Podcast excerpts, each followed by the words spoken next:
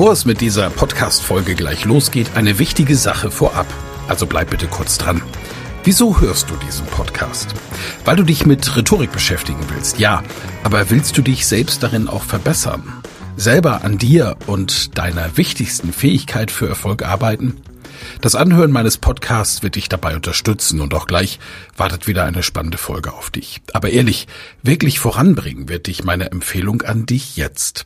Das kostenfreie Live-Rhetorik-Training mit mir, Michael Ehlers, Rhetoriktrainer. Darin erfährst du, wie du Redeangst besiegen kannst, was du tun kannst, um andere Menschen zu überzeugen, welche Tricks die Profis nutzen, um in allen Situationen Sicherheit auszustrahlen, mit welcher innovativen Methode du über dieses Training hinaus am Ball bleiben und deine Rhetorik in der Praxis trainieren kannst. Sei also dabei. Pausiere gerne die Folge und gehe auf www.rhetorikheld.de. Diese Website findest du auch in den Show Notes. Wir sehen uns dann. Ich freue mich riesig drauf und jetzt viel Spaß bei der Folge.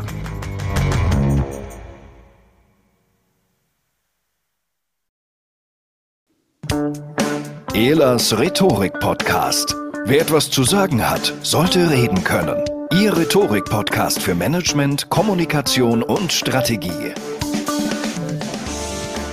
Herzlich willkommen zu einer neuen Folge vom Elas Rhetorik Podcast und ich freue mich sehr über meinen aktuellen Gast, den ich euch präsentieren darf. Bei mir ist Professor Dr. Gerald Lemke. Ich grüße dich, Herr Professor. Herr Michael, ich freue mich sehr bei dir zu sein. Ja, schön. Ich hätte ja auch gern so einen Titel. So ein Titel hilft, oder? Nee, so ein Titel hilft eigentlich gar nicht mehr. Das ist heute irrelevant. Und, Ehrlich? Äh, ja, ja, also ist in bestimmten Branchen schon noch und äh, aber im Laufe der Jahre äh, wird dir das unwichtiger. Das glaube ich schon. Ich kenne nur einen Keynote-Speaker, der hat gesagt, ich wollte erstmal den Professortitel haben, weil danach konnte ich die Keynotes besser verkaufen. Und die Medien sagen immer schneller Ja, wenn man so einen Titel hat. Äh, natürlich ist das so, ja. Ja, ist so, ne? ja, ja, wir haben immer noch so diese, dieses typisch deutsche Rangabzeichen-Leben äh, ja. in uns. Das können wir nicht wegdrücken. Genau. Äh, lieber Gerald, wir duzen uns, weil wir uns sehr lange kennen. Sehr lange ist gut. Äh, digital kennen wir uns schon länger. Wir haben uns getroffen dann auf Kreta. Das haben jetzt meine Podcast-Hörer, glaube ich, schon das zehnte Mal gehört. Beim Club 55. Und so ist das eben, liebe Hörenden. Äh, auf Kreta treffen sich Top-Experten aus Deutschland, Österreich und der Schweiz im Schwerpunkt und tauschen sich aus. Und wir haben immer großartige Gäste. Und diesmal war der Gerald Lemke dabei und du bist Professor geboren 66 in Wolfsburg. Da geht man doch eigentlich zu VW, dachte ich, oder nicht? Ja, natürlich, klar. Also ich bin natürlich ein Kind von VW.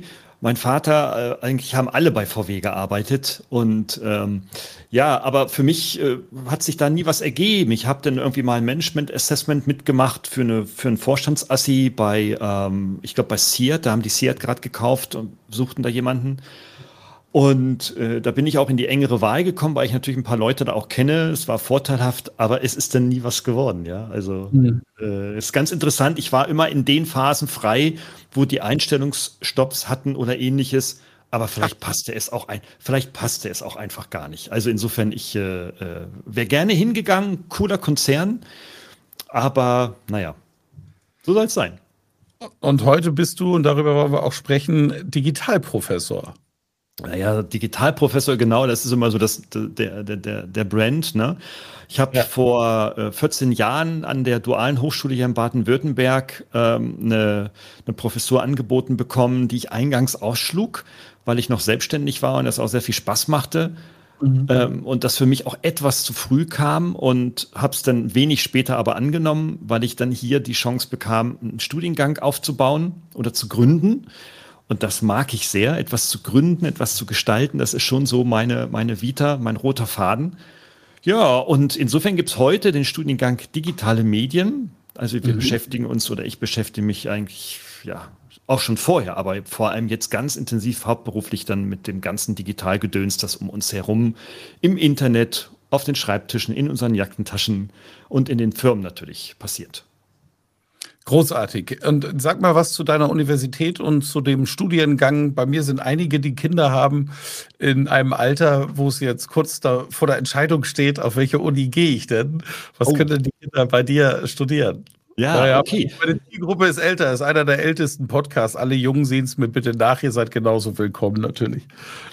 Ja, und man, wir haben auch Leute, die auch einen zweiten oder dritten Bachelor sogar machen oder dann halt einen Master draufsetzen bei uns. Ne? Okay. Also die, Hochsch die Hochschule ist die duale Hochschule und mh, hm, die Baden-Württemberger kennen das natürlich. Außerhalb Baden-Württembergs auch bekannt, aber nicht so wie jetzt in Baden-Württemberg. In Baden-Württemberg ist das die erste Anlaufstelle, wenn man, wenn man studieren will. Wir sind 36.000 Studierende in elf Standorten wow. in Baden-Württemberg. Die größte Hochschule, eine der größten in Deutschland. Und was das Besondere ist, ist jetzt gar nicht so sehr die Größe. Ja, also da gibt es so Köln oder Hamburg, Berlin, da gibt es natürlich auch echt, das sind auch fette, fette Schlachtschiffe von der Größe her. Aber das Besondere ist, dass wir gemeinsam mit Unternehmen die Leute im Bachelor und im Master ausbilden. Das kennt man so von der Berufsausbildung, ne? Wo du dann mhm. irgendwie äh, Schlosser werden willst oder Elektrotechniker und dann bist du in der Firma und gehst für einen Tag oder im Blockunterricht dann in die Berufsschule. Und das haben die Baden-Württemberger vor 45 Jahren adaptiert und daraus eine Hochschule gebaut. Und das ist dann so erfolgreich geworden, ja, äh, ja, und das macht natürlich sehr viel Spaß, weil ich bin nicht so in diesem Elfenbeinturm des typischen Profs, mhm. der den ganzen Tag Studien liest und herunterpredigt, sondern ich bin eigentlich hauptsächlich sehr viel in Unternehmen unterwegs, in der Wirtschaft unterwegs, ähm, äh, äh, akquiriere Unternehmen, bin also wirklich da auch vertrieblich unterwegs, spreche mit den Entscheidern dort, was deren Needs sind im Digitalen und dann kommt manchmal heraus, dass sie sagen, hey, wir wollen mit euch kooperieren und äh, dann nehmen wir gemeinsam ein oder x Studierende. Ja, mhm. und so haben wir jetzt mittlerweile über 260 Partnerunternehmen in diesem Studiengang. Boah. die alle mit irgendwie was mit digital machen und da dann mir Studis entsenden oder wir dorthin schicken. Ja, und das ist ein großartig fun funktionierendes System. Äh, natürlich auch mit, mit Schwächen, natürlich klar, weil Abstimmung und alles und so weiter. Aber das, das System funktioniert, Studis extrem employability-fähig. Ja. Aber der Elas Rhetorik-Podcast-Hörer und die Hörerin weiß jetzt, da ist jemand mit 260 Partnerunternehmen als Uniprofessor mit Studien vor der Nase und Studenten, die natürlich auch Bedürfnisse haben. Der weiß offensichtlich, wie es um die Digitalisierung in Deutschland steht. So, du sagst Unternehmen, die was mit Digitalisierung machen. Jetzt bin ich ja auch als Coach, Trainer, Berater in Unternehmen. Ich komme gerade von einem großen Automobilzulieferer. Wenn ich den Namen sage, die Firma kennt kein Mensch. Die haben 80.000 Mitarbeitende auf der ganzen Welt, Schwerpunkt in Deutschland. Die machen so Kabelbäume für Autos, total interessant. Und ich hatte auch den IT-Chef in meinem Seminar. Ich habe die Führungskräfte in Rhetorik gecoacht. Und im Grunde genommen, wir haben viel gelacht in dem Seminar. Es ging glücklicherweise um Rhetorik und nicht um IT. Aber ich habe eine Ausnahme bei dieser Firma gemacht, was ich normalerweise nicht mache, dass ich im Seminarraum der Firma ein Seminar gebe. Das hat Gründe, die haben ein bisschen mit Corona und Verschiebungen zu tun, warum ich es gemacht habe. Und das Lustige war schon, ins WLAN zu kommen. ein veralteter Beamer mit einer Lampe, die einfach nicht mehr wollte und so weiter. Und bei einem topmodernen Unternehmen, also wirklich, der Laden ist der Hammer, gibt es nichts zu diskutieren. Und äh, wenn wir dann über Software sprechen, dann kommen Namen natürlich, die alle kennen, also SAP angefangen und so weiter. Und ich habe nicht die Frage gestellt, wie ist es denn mit Innovation und wo seht ihr euch eigentlich mhm. bei der Digitalisierung? Ähm, sag du mal, wie siehst du den Stand mit 260 Partnerunternehmen als Digitalprofessor? Also es kommt darauf an, wie was, wie, durch welche Brille wir gucken. Ne? Wenn wir so durch die große Makrobrille von oben adlerfliegend über Deutschland schauen, dann kann man subjektiv den, das, den Eindruck gewinnen, naja, so ganz weit ist das mit der Digitalisierung noch nicht so her hier bei uns ähm, an, gezählt an Strommasten oder Funkmasten, an 5G-Netzwerken bei der Telekom, wo wir ja wissen, das funktioniert auch noch nicht so alles richtig, auch wenn es auf dem Handy schon steht und so weiter und so fort. Äh, wir hätten gerne mehr und äh, es dürfte gerne schneller äh, vorangehen. Das ist bei so, so rapid, schnell wachsenden Technologien natürlich äh, gar nicht so einfach. Also ich beneide die Politik da nicht möchte dann nicht in der Verantwortung sitzen, sowas voranzutreiben. Ähm, Zumindest nicht so, dass es dann subjektiv und emotional bei den Menschen ankommt. Das ist nicht mhm. so einfach. Wenn man aber so durch die Mikrobrille schaut, ähm, also wirklich so durch die Unternehmen tingelt, so wie ich, dann sieht man, also das Thema ist brutal angekommen in der breiten Masse. Mhm. Beim kleinen wie beim Großunternehmen ja sowieso schon länger. Und äh, ja, es stellt sich jetzt gar nicht mehr so die Frage, warum oder weswegen, sondern es stellt sich jetzt die Frage, wie. Ne? Also die mhm. Umsetzungsfrage stellt sich. Und da in der Tat gibt es äh, extremen Nachholbedarf. Ne? Ich nenne das digitale Fitness, wozu ich ein Büchlein geschrieben habe, das letztes Jahr gekommen ist das sich gar nicht so sehr, das gar nicht äh, so fokussiert auf, äh, jetzt müssen alle lernen, wie man twittert. Das ist trivial, sondern äh, wir sehen schon, dass in den Unternehmen so das digitale oder das Verständnis für digitale Technologien sehr unterrepräsentiert ausgebildet ist. Mhm. Ähm, dass insbesondere, wenn dann Entscheider Ü45 sind, manchmal sogar schon auch Ü40 schon, äh, mhm. mit diesem ganzen neuen Gedöns nicht so viel zu tun haben wollen, sich dann eher so in ihrem Routinegeschäft ergötzen, weil da sind sie stark, aber ja. im Digitalen eher schwach. Und das ist bei uns Menschen so, wir stürzen uns auf das, was wir können und nicht auf das, was wir nicht können. Und dann erleben wir dann natürlich so eine ja, Innovationsbremse in sehr vielen Unternehmen, äh, weil die Wie-Frage nicht gelöst ist. Ne? Und mhm. äh, ja, und da unterstütze ich dieses Wie zu finden und begleite das auch und äh, und erlebe dann große Euphorie und viel Mut und viel Lust, wenn man dann so einen, äh, einen Entscheider mit an die Hand nimmt. Kann sich ein deutsches mittelständisches Unternehmen eigentlich noch Führungskräfte auf der Bereichsleiterebene aufwärts leisten, die keine Digitalkompetenz haben? Ja, das ist eine rhetorische Frage. Wir sind ja im Rhetorik-Podcast hier. Nee, also meiner Überzeugung nach nicht, nee. Ähm, aber, aber, wie viel Prozent würdest du sagen, gibt es? Äh, eine Mehrheit. Ja. Eine deutliche Mehrheit. Ja. Ja, Prozentweise. Es gibt Studien dazu, äh, je nachdem, wo man guckt. Wenn es internationale Studien sind, äh, bewegt man sich so, so bei 60, 70 Prozent ungefähr. In Deutschland deutlich höher, 70, 80 Prozent ungefähr. Ähm, die, es gibt auch Studien, die sagen, eigentlich sind nur 10 Prozent der Führungskräfte in Deutschland überhaupt digital fit, beziehungsweise haben äh, das Potenzial, äh, digitale Innovation im Unternehmen voranzutreiben. Mhm. Also es ist eine deutliche, deutliche Mehrheit, die da Aufholbedarf hat. Tatsächlich. ja. ja.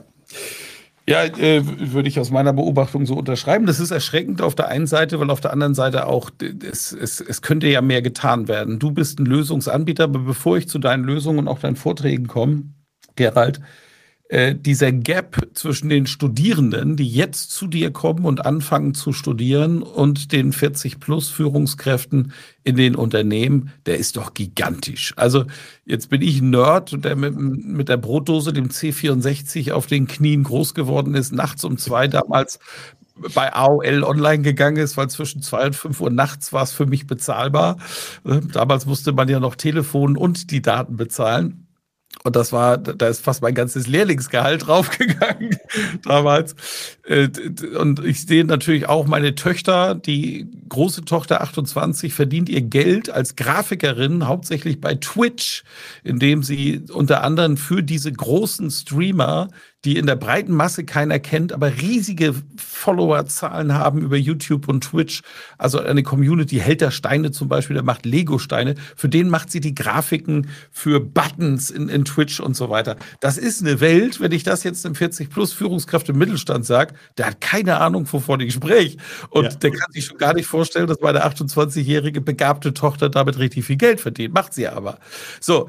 Und dann sehe ich die jüngere Tochter, die ist jetzt 16, die ist natürlich TikTok TikTok rauf und runter.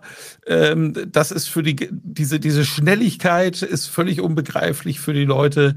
So, aber diese Generation zwischen ne, 16 kommt dann bald, in ein paar Jahren und die 28-Jährigen sind vielleicht schon durch, die sind bei dir dieser Gap, wenn die auf Unternehmen treffen, bei dir jetzt digitales Lernen, das ist doch ein Kulturschock für die, oder? Wie nimmst du das wahr? Ja, das ist für die ein Erdbeben. Das ist ein Erdbeben, Tsunami, das nicht aufhört. Und das erkennen sie auch, die Unternehmen.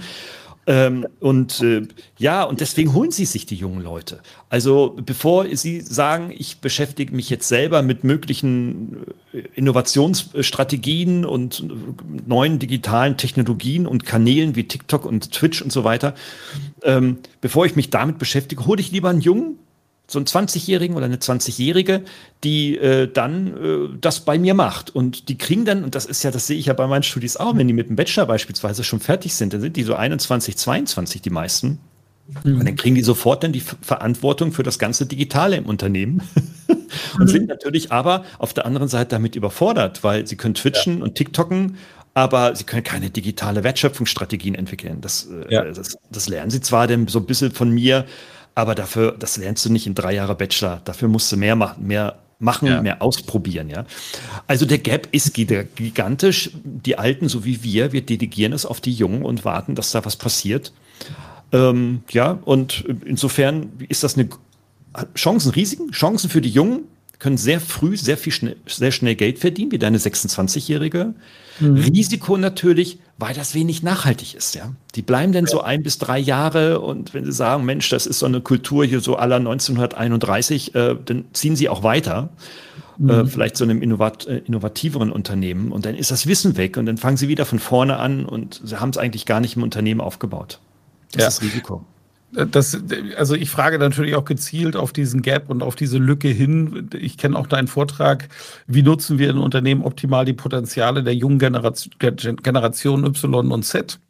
Und äh, das ist ein Thema, mit dem ich mich eben hauseigen selbst auch sehr viel beschäftige. Und für die Unternehmer, die jetzt zuhören, da gibt es eben auch die Lösung.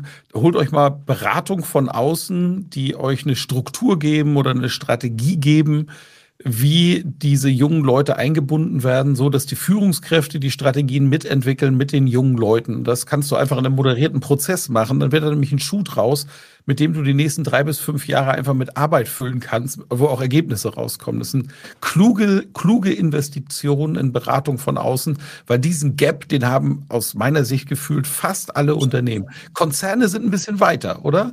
Weil die Strukturen haben dafür und Geld ausgeben, oder wie würdest du das beurteilen? Konzerne sind weiter, natürlich, weil sie einen höheren digitalen Reifegrad in ihren Abläufen, also Prozesse ja. und Strukturen und häufig auch in der Kultur mittlerweile haben. Äh, das stimmt schon, aber sie haben die gleiche Herausforderung, dass sie äh, eigentlich nicht die richtigen Leute finden, die sie, äh, die also helfen, da digital den Laden mit voranzutreiben. Sie kriegen sehr viele Bewerber, weil sie einfach ein große, meistens große Corporate Brands sind, die attraktiv sind, ne? so, so ein Laden wie Nike, Adidas, VW, die ziehen Tausende von Bewerber jede Stunde an. Mhm. Aber da die richtigen herauszufischen, ist auch für die nicht so einfach. Ja. Ähm, und in Mittelstand sehen wir es auch so, dass die Unternehmen mittlerweile diese Leute auch überhaupt gar nicht mehr kriegen. Ähm, mhm. Weil wer digital irgendwie ein bisschen was auf der Pfanne hat und ein bisschen posten kann und das ganz gut macht und erfolgreich macht, der geht ganz woanders hin und kann sich den Laden aussuchen. Das ist so das Problem. Stichwort Fachkräftemangel ist ja heute durch die Presse gegangen. Wieder 1,2 Millionen, glaube ich, fehlen ganz konkret an der Front der Wertschöpfung. Ähm, da ist, da hat der Mittelstand einfach mittlerweile nicht nur ein Digitalproblem, sondern er findet noch nicht mal die Leute, mit denen er das machen kann. Ja. Aber du hast recht, so ein Strategie-Thema äh, lohnt sich auf jeden Fall und kostet auch nicht viel. Nein, natürlich nicht. Und, und was eben auch eine lohnenswerte Investition immer ist, ist, sich Impulse ins Haus zu holen. Und da bist du ja auch einer der großen Namen, wenn es um Digitales geht. Äh, den einen Vortrag von dir, den habe ich schon benannt. Ich habe gerade deine Rednermappe auf hier. Wie nutzen wir in Unternehmen die äh, Potenziale der Generation Y und Z? Äh, der nächste Vortrag ist Zukunft der Arbeit, digital kompetente Mitarbeiter. Das richtet sich mehr ans Establishment, oder? äh, äh, äh, ja. Ja, genau. Also das heißt, du gibst, du gibst quasi eine Hilfestellung, ähm, wie die digitale Kompetenz in den Betrieb Einzug erhält. Genau, also da sitze ich dann sehr häufig mit in Führungskreisen mit dabei mhm. und da heißt es so, da ist jetzt der Digitalprofessor und der sagt uns jetzt mal, wie das jetzt, wie, was wir jetzt so machen sollen. Ne? Also genau. man sieht immer, man sieht dann immer so, es ist so die was, also eigentlich die konkrete Wie-Frage. Sie wollen, sie spüren es, äh, die älteren Führungskräfte, so ab 45, Sie spüren es, ah, wir müssen da was machen, aber die, das wie, wie, wie machen wir das? Und sie wollen immer nur wissen, wie mache ich es? Ne? Und äh, dann gibt es unterschiedliche Ansätze. Mittlerweile spiele ich, gehe ich da so ein bisschen spielerisch um und ich sage, pass auf, ich zeige euch jetzt mal so ein Tool, damit könnt ihr ganz schnell im Internet Kunden gewinnen, beziehungsweise Leads gewinnen. Und dann sagen die, oh, ist ja der Hammer, ist ja der Hammer. Ich sage, ja, Account anmelden und dann mangelt es schon an der Anmeldung. Ne? Ja. Wenn es ein deutsches Tool ist, okay, dann geht es meistens schneller, aber sobald das dann irgendwie nicht DSGVO-konform ist und so, dann gibt es erstmal monatelange äh, DSGVO-Konferenzen, äh, dürfen wir das jetzt und gibt es das nicht woanders und so weiter. Also ich will mal sagen, man behindert sich denn gerne selber, um nicht ins Rollen zu kommen. Ja. Wahnsinn, ja, ja, ja, ist so. Das, und, und, und wir, weil wir Menschen natürlich auch dazu neigen, schön immer festzuhalten äh, an dem, was wir haben und Veränderungen tut weh. Und wenn wir ja. es nicht gerade mit Nonkonformisten zu tun haben, diese Persönlichkeiten gibt es auch, sind weniger, aber die gibt es eben auch, die sind allerdings meistens nicht in Konzernen oder mittelständischen Betrieben, sondern oft selbstständig, ja. weil äh, die haben Bock drauf. Ne? Ja, und diese Gaps müssen, müssen gelöst werden. Was, weißt was, du was, weißt ja? du was noch, Michael, noch, das ist mir noch wichtig zu sagen, ähm, was auch häufig so auf, auf, auf Wände stößt, wenn ich so sage, hey Leute, wenn ihr euch mit diesen Gadgets und mit dem Digitalgedöns beschäftigt, das kann echt Spaß machen. Ja. Also, weißt du, macht es doch einfach daraus, dass ihr endlich mal wieder richtig Spaß habt. Ja. ja? Äh, geht doch mit eurer Tochter mal auf TikTok und tanzt mal eine Runde nach einem aktuellen Hit. Den gucken die mich an, als ob ich vom anderen Stern komme und sage, hier mhm. Leute, ich habe das gemacht. Ich bin genau eure Generation. Ich zeige euch das, wie ich am Wochenende auf dem Campingplatz mit meiner Tochter TikTok getanzt habe. Ja. Dann, dann denken die, dann denken die, ich bin völlig durchgeknallt. Ja. ja. Und sagen, wisst ihr, und kann ich euch sagen, und ich war nüchtern, kein Tropfen Alkohol. Wie viel Spaß das gemacht hat. Das kann Spaß machen. Scheiß auf Behinderung und DSGVO. Es kann Spaß machen. Ja? ja. Wir haben eine Tochter gepixelt, weil die erst 13 ist. Man kann das Gesicht nicht erkennen. Mhm. So, es gibt diese Möglichkeiten. Also findet wieder Spaß. Ich helfe euch dabei. Es muss nicht immer irgendwie ein fünf Jahres SAP-Projekt sein, das wirklich keinen Spaß macht. genau, ja. Du hast so recht. Ja, ja. Schön, das ist ein tolles Beispiel, weil es, weil es stimmt. Den, den Zugang muss ich mir ja suchen. Ich muss darauf zugehen, dass Digitale kommt, weil ich mein Smartphone in der Tasche habe und vielleicht auch schon eine Apple Watch.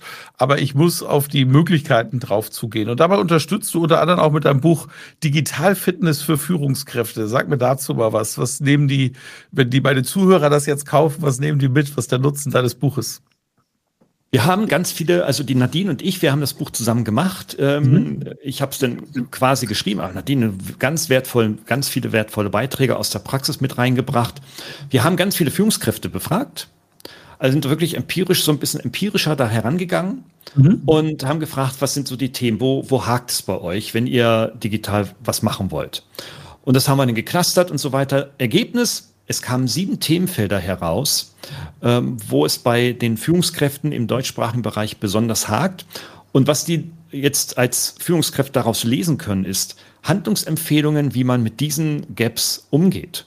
Mhm. Also, wie gewinne ich Spaß? Wie kann ich mein Team für digitale Projekte begeistern? Große, großer, großer Gap. Wie finde ich eigentlich, äh, wie kann ich eigentlich in virtuellen Arbeitsumgebungen Vertrauen erzeugen? Also so in mhm. virtuellen Konferenzen aller Teams und Co., haben ganz viele massive Probleme mit. Ähm, und äh, auch das Thema Achtsamkeit, wie gehe ich auch äh, trotz der ganzen oder gerade wegen der Digitalisierung, wenn es um uns her sich herumschlägt und überschlägt, eigentlich auch achtsam mit diesem Zeugs um.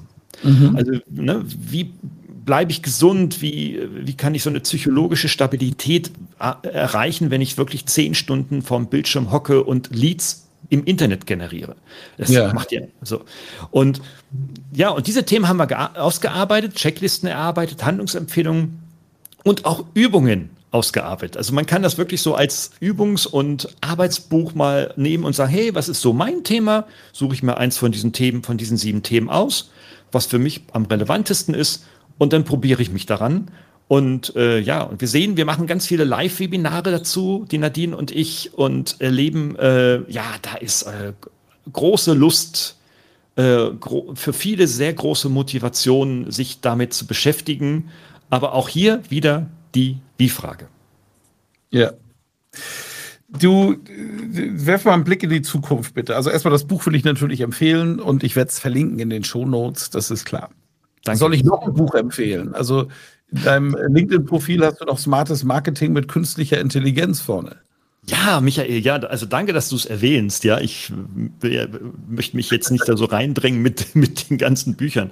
Also digitale Fitness ist seit 2021 am Markt ähm, und das smarte Marketing mit künstlicher Intelligenz erst seit vier Monaten. Ah. Ähm, und das, das, ist wirklich das neueste Projekt. Und hier haben wir äh, der Christopher und ich, äh, ein langjähriger Dozent, sehr, sehr, sehr guter Freund, ein Fundskerl von Mensch.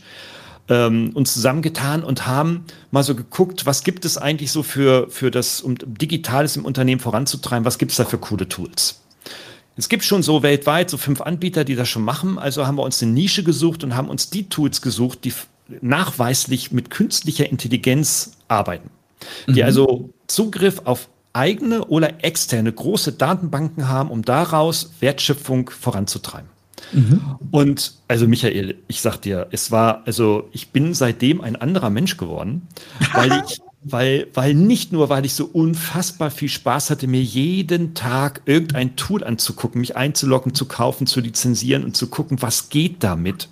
Ich habe vor allem einen, einen, einen, einen fachlichen Growth erlebt wie selten in den letzten 15 Jahren, ja. weil, weil ich einfach selber, obwohl ich meinte, mich auszukennen, aber wirklich richtig live in der Praxis gesehen habe, was geht. Und äh, so, ich nehme ein Beispiel. Wir haben eine Vorlesung, geht es um Automatisierung in Marketingprozessen im Internet. Da kann ich tagelang drüber reden. Aber ich habe es jetzt selber richtig mal gemacht, an eigenen Beispielen, an meinem eigenen Keynote-Business, an meinem äh, Start-up, der Tool-Party und so weiter. Und kann dann sehen, dass die wirklich erfolgreich sind. Ja, ja. also du kannst im Marketing und im Sales da wirklich also auf einen anderen Level kommen. Und in diesem Buch haben wir diese ganzen Tools zusammengefasst, gewichtet, bewertet, äh, Use Cases dafür geschrieben, die ich selbst aus oder die wir beide selbst ausprobiert haben, wo wir sagen, okay, also das ist wirklich wichtig für Marketingleute und all die, die im Marketing arbeiten, vorwiegend natürlich mit digitalem Marketing zu tun haben und ist also, ich finde, das ist der Burner. Ähm, daraus hat sich dann sogar das Startup, die KI Tool Party ergeben, ein Portal, wo wir das fortsetzen, weil wir gesehen haben, neue Auflage vom Buch, das dauert immer ewig. Dann machen ja. wir es doch viel schneller, machen es online und jetzt kann man das abonnieren und dann von, den, von unserer Arbeit und von dieser Begeisterung partizipieren und ja, seinen Laden einfach nach vorne bringen. Ja. Das Sehr macht schön. Riesenspaß. Da musst du jetzt drei Dinge tun. Ich bin ganz sauer, dass ich dieses Buch noch nicht habe. Also schick's mir bitte unbedingt. Unbedingt. Das zweite ist, äh, schick mir bitte den Link zu deiner Toolparty, damit ich das auch in die Shownotes packen kann. Ja, äh, ich kann mir vorstellen, dass ganz viele Hörerinnen und Hörer jetzt sagen, wow, das will ich sehen. Und KI ist ja, wir haben ja vor äh, zwei Wochen uns, nee, eine Woche ist das erst her, uns andersrum interviewt. Da hattest du mich interviewt zur Ei-Rhetorik und äh, es ja. ist schon irre, was wir an Daten sammeln derzeit. Natürlich über die Übungen in Virtual Reality über die Redekunst der Leute und wir wissen immer besser, wo die echten Probleme liegen beim Sprechen und beim Präsentieren und daraus können wir Lösungen entwickeln und das ist natürlich KI und macht, macht wirklich Spaß. Wir programmieren also Sachen, dass automatisiert die richtigen Übungen vorgeschlagen werden. Ne? Ja, das ist großartig. Also das ist ja, ich habe es mir ja selber äh, angeschaut, anschauen dürfen. Du hast so eine Brille dabei gehabt, als wir uns gesehen haben, kennengelernt haben. Und, und äh, also ich war sofort hellauf begeistert. Also ich kann das wirklich jedem nur empfehlen, der irgendwie auch nur ansatzweise von seinem Sofa runterkommen will und sich weiterentwickeln möchte, persönlich ja. wie rhetorisch, das zu machen. Und bei dir, Michael, auf deine Seite zu gucken, sich das Angebot anzuschauen. Meine, Hörer, kennen, meine Hörer kennen das natürlich. also ja, aber ich, ich äh, auch mal, also das ist jetzt kein Testimonial, sondern, sondern also äh, ich möchte da die Begeisterung mit dir teilen. Ja. Du machst ein Geschäft draus, ich bin eher der Nutzer. Riesig, großartig, was du da auf die Beine stellst. Ja, es ist, es, es macht auch Spaß, weil es einfach etwas bewegt und das ist das Schöne. Mhm, ähm, ein Blick in die Zukunft hätte ich gern von dir als Professor mit 260 Partnerunternehmen an der Universität und Studenten. Der Ist-Zustand, ich glaube, den haben wir ganz gut beschrieben. Wir haben den großen Gap beschrieben, der wichtig ist, äh, den auch doch wichtig ist zu verstehen, gerade für die Top-Führungskräfte. Sie müssen verstehen, da gibt es einen Wasserkopf, zu dem sie gehören die oft eine unglaubliche Digital-Inkompetenz haben, das aber natürlich nicht wissen und, und das nicht spüren auch, nicht direkt. Das spüren sie oft erst, wenn es zu spät ist. Es gibt die junge Generation, die voll drin ist und dazwischen muss es etwas geben, das Schnittstellen schafft. Das ist der Ist-Zustand, würde ich sagen. Wie sieht ja. die Zukunft aus? Also, denn Fakt ist ja, dass die Ü50, Ü60 jetzt auch bald aus dem Arbeitsleben aus natürlichen Gründen ausscheiden. Die gehen in Pension, Rente, und äh, leben hoffentlich gut in einer friedlichen Welt von dem, was sie sich erarbeitet haben. Aber dann kommt jetzt etwas nach. ähm, mein Eindruck ist, dass wir in zehn Jahren ein unglaublich, also wer, wer heute denkt, dass es schnell geht, wird in zehn Jahren auf Lichtgeschwindigkeit sein. Das ist mein Eindruck. Wie siehst du die Zukunft der Digitalisierung? Die Glaskugel habe ich genauso wenig wie alle anderen auch, ja. Und ja. selbst die, die sich Zukunftsinstitut und ähnliches nennen, geben äh, dann Prognosen und wir wissen, dass die sich in der Regel äh, nicht Gerne realisiert haben. deswegen, deswegen, bin ich da ganz vorsichtig. Ich bin dann eher der Typ, der, der trotz aller Begeisterung und Euphorie und den riesigen Chancen, die da vor uns stehen, einfach mal so ein bisschen in die Vergangenheit schaut. Und dort können wir erkennen, dass immer, wenn jetzt so Technologieschübe kamen durch End Endgeräte, wie beispielsweise das iPhone vor 13 Jahren, 14 Jahren, oder durch, äh, durch die ersten Sprachroboter und so weiter, dass das immer eine Weile dauert. Also wir müssen immer so 10 bis 15 Jahre warten, bis äh, die mhm. Technologie bei dem Menschen verständlich angekommen ist und bis sie dann auch bei Aldi, ich sage immer so, bei Aldi auf dem Ladentisch liegt. Für ja. 9,99 Euro mitnehmen und zu Hause mal ausprobieren dann sagen die Menschen, wow, das ist ja cool. Und dann stellen sie sich eine Alexa-Sprachbox hin, trotz aller Risiken, die wir aus Datenschutzgründen und, äh, und so weiter und aus geopolitischen Gründen durchaus kennen. Also ja. ähm, ich denke, die Zukunft wird so sein, dass wir in den nächsten zehn Jahren einen großen Sprung machen werden, dass die Technologien in Unternehmen und bei den Menschen ähm, einfach zur Selbstverständlichkeit werden wird für die allermeisten. Wir werden aber auch immer ein Viertel, ein Drittel ungefähr in der gesamten Bevölkerung haben, die da einfach nicht äh, keinen Zugang dazu finden. Das müssen wir akzeptieren und respektieren. Mhm. Ähm, ich finde, das ist sogar auch ganz gut so, weil es ganz viele Jobs gibt, die einfach auch mit digital nicht sehr viel anfangen können. Also ich nenne mal jetzt so die kreativen Jobs, die Heilberufe, mhm. die, die, die Arztberufe und so weiter. Da brauchen wir schon noch Menschen, die jetzt nicht zwingend Digitalprofessoren sein müssen. Aber denen stellen wir einfach dann die Roboter hin, wo sie einfach nur noch einen Knopf drücken müssen und dann läuft das. Ja. Äh, und das ist ja auch okay. Ja. Also insofern gucke ich da ganz optimistisch rein und weiß aus der Vergangenheit, das wird schon alles und alles wird gut. Sowieso. Das ist ein gutes Schlusswort nach einer halben Stunde Talk, lieber Gerald. Es hat wahnsinnig viel Spaß gemacht, mit dir wieder zu talken. Äh, ich bin mir sicher und hoffe, dass wir noch viele weitere Gelegenheiten haben, auch mal bei besserem Wein als auf Kreta miteinander zu quatschen. Und äh, ja, sehen wir, sehen wir uns beim Greater Festival. Kommst du vorbei in Köln? Es ist, es ist eingetragen und äh, ich warte jetzt noch auf eine Freigabe meiner Uni und wenn die erfolgt, dann bin ich dabei. Da freue ich mich. Dann äh, lass uns dort mal ein Kölsch trinken. Sehr schön. Ich danke dir herzlich für das Gespräch, liebe Zuhörenden. Ihr seht in den Shownotes alles, was wichtig ist, um den Gerald zu folgen. Wenn Digitalisierung in eurem Betrieb, in eurem Umfeld eine Rolle spielt, dann solltet ihr euch diesen Gratis-Newsletter auf jeden Fall holen und ihm folgen. Und äh, sehr viele sind ja auch unter meinen Zuhörenden, die mal einen Keynote-Speaker buchen und es kann nicht genügend Inspiration geben zum Thema Digitalisierung. Und gerade, was wir gehört haben, smartes Marketing mit künstlicher Intelligenz ist natürlich ein Megathema der Zukunft und schlag zu. Bucht euch den vielgefragten Gerald. Professor Dr. Gerald Lemke, vielen Dank, lieber Gerald, für das tolle Gespräch. Hat wirklich Spaß gemacht. Ich danke dir, Michael.